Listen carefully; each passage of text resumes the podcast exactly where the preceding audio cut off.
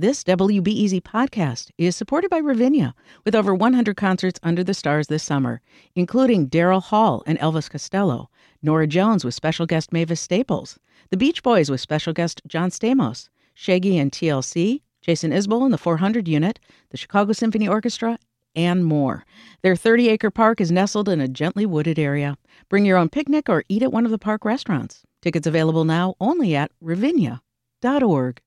Good morning. It's Thursday. I'm Erin Allen, and this is The Rundown. The Illinois State Board of Ed Superintendent Carmen Ayala is getting ready to leave her post, but she made sure to forward a budget before she leaves. Yesterday, the state board unanimously approved a budget that she advanced, and a part of it asked state lawmakers to increase spending on K through 12 education by $350 million. But advocates say that's not nearly enough. Many of them asked for a $550 million increase, and they pointed out that Illinois is far behind its goal of adequately funding all schools by 2027. Board member Roger Eddy voted for the budget. He said he believes the 550 million would be rejected by state lawmakers. We want to make sure people aren't planning their budget based on pixie dust. But Eddy pointed out that $350 million is the minimum increase required by state law and that the state took in more revenue than expected last year. So last summer, the city was shook when three children were killed in biking accidents, including a toddler and a carrier on her mother's bike on the north side. She died after they were knocked off balance trying to avoid a ComEd truck that was blocking the bike lane. It was one of several traffic related fatalities involving a car and a pedestrian or a bicyclist. So now Chicago and state transportation officials have come to a new agreement that will make it easier to add safety measures to city roads. My colleague Claudia Morell is reporting that the agreement will help them modernize outdated roads to accommodate different kinds of transportation.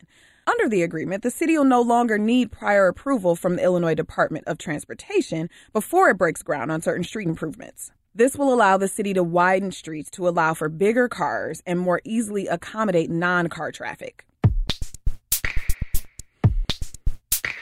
Not only will there be changes to the process for improving streets, but there may be some penalties for folks parking illegally.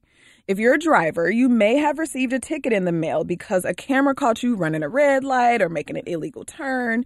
Well, now you could face the same fate if you block a bike lane, bus stop, crosswalk, or loading zone. The Chicago Sun-Times is reporting that at a city council meeting yesterday, Mayor Lori Lightfoot joined downtown alderpersons Brian Hopkins and Brendan Reilly to propose an ordinance that would create a pair of pilot programs called Smart Streets and Smart Loading Zones. Under the ordinance, they would use cameras to catch motorists blocking areas they're not supposed to in two separate zones downtown, stretching from Lake Michigan to Ashland and North Avenue to Roosevelt is very controversial. Many Chicagoans are already uncomfortable with surveillance currently happening, like red light cameras.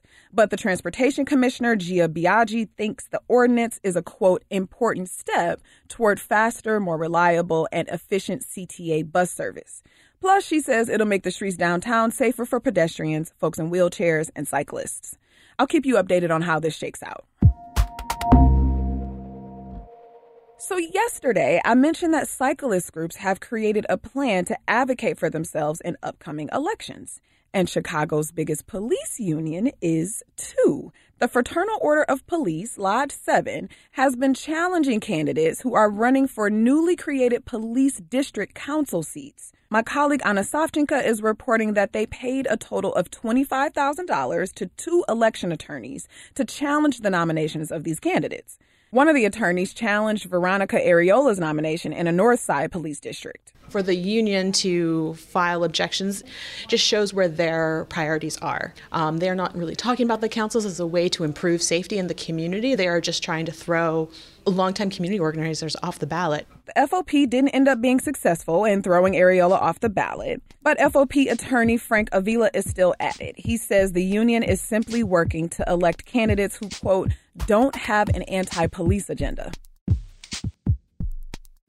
And a few quick hits before we get to the weather. Are you into puppets?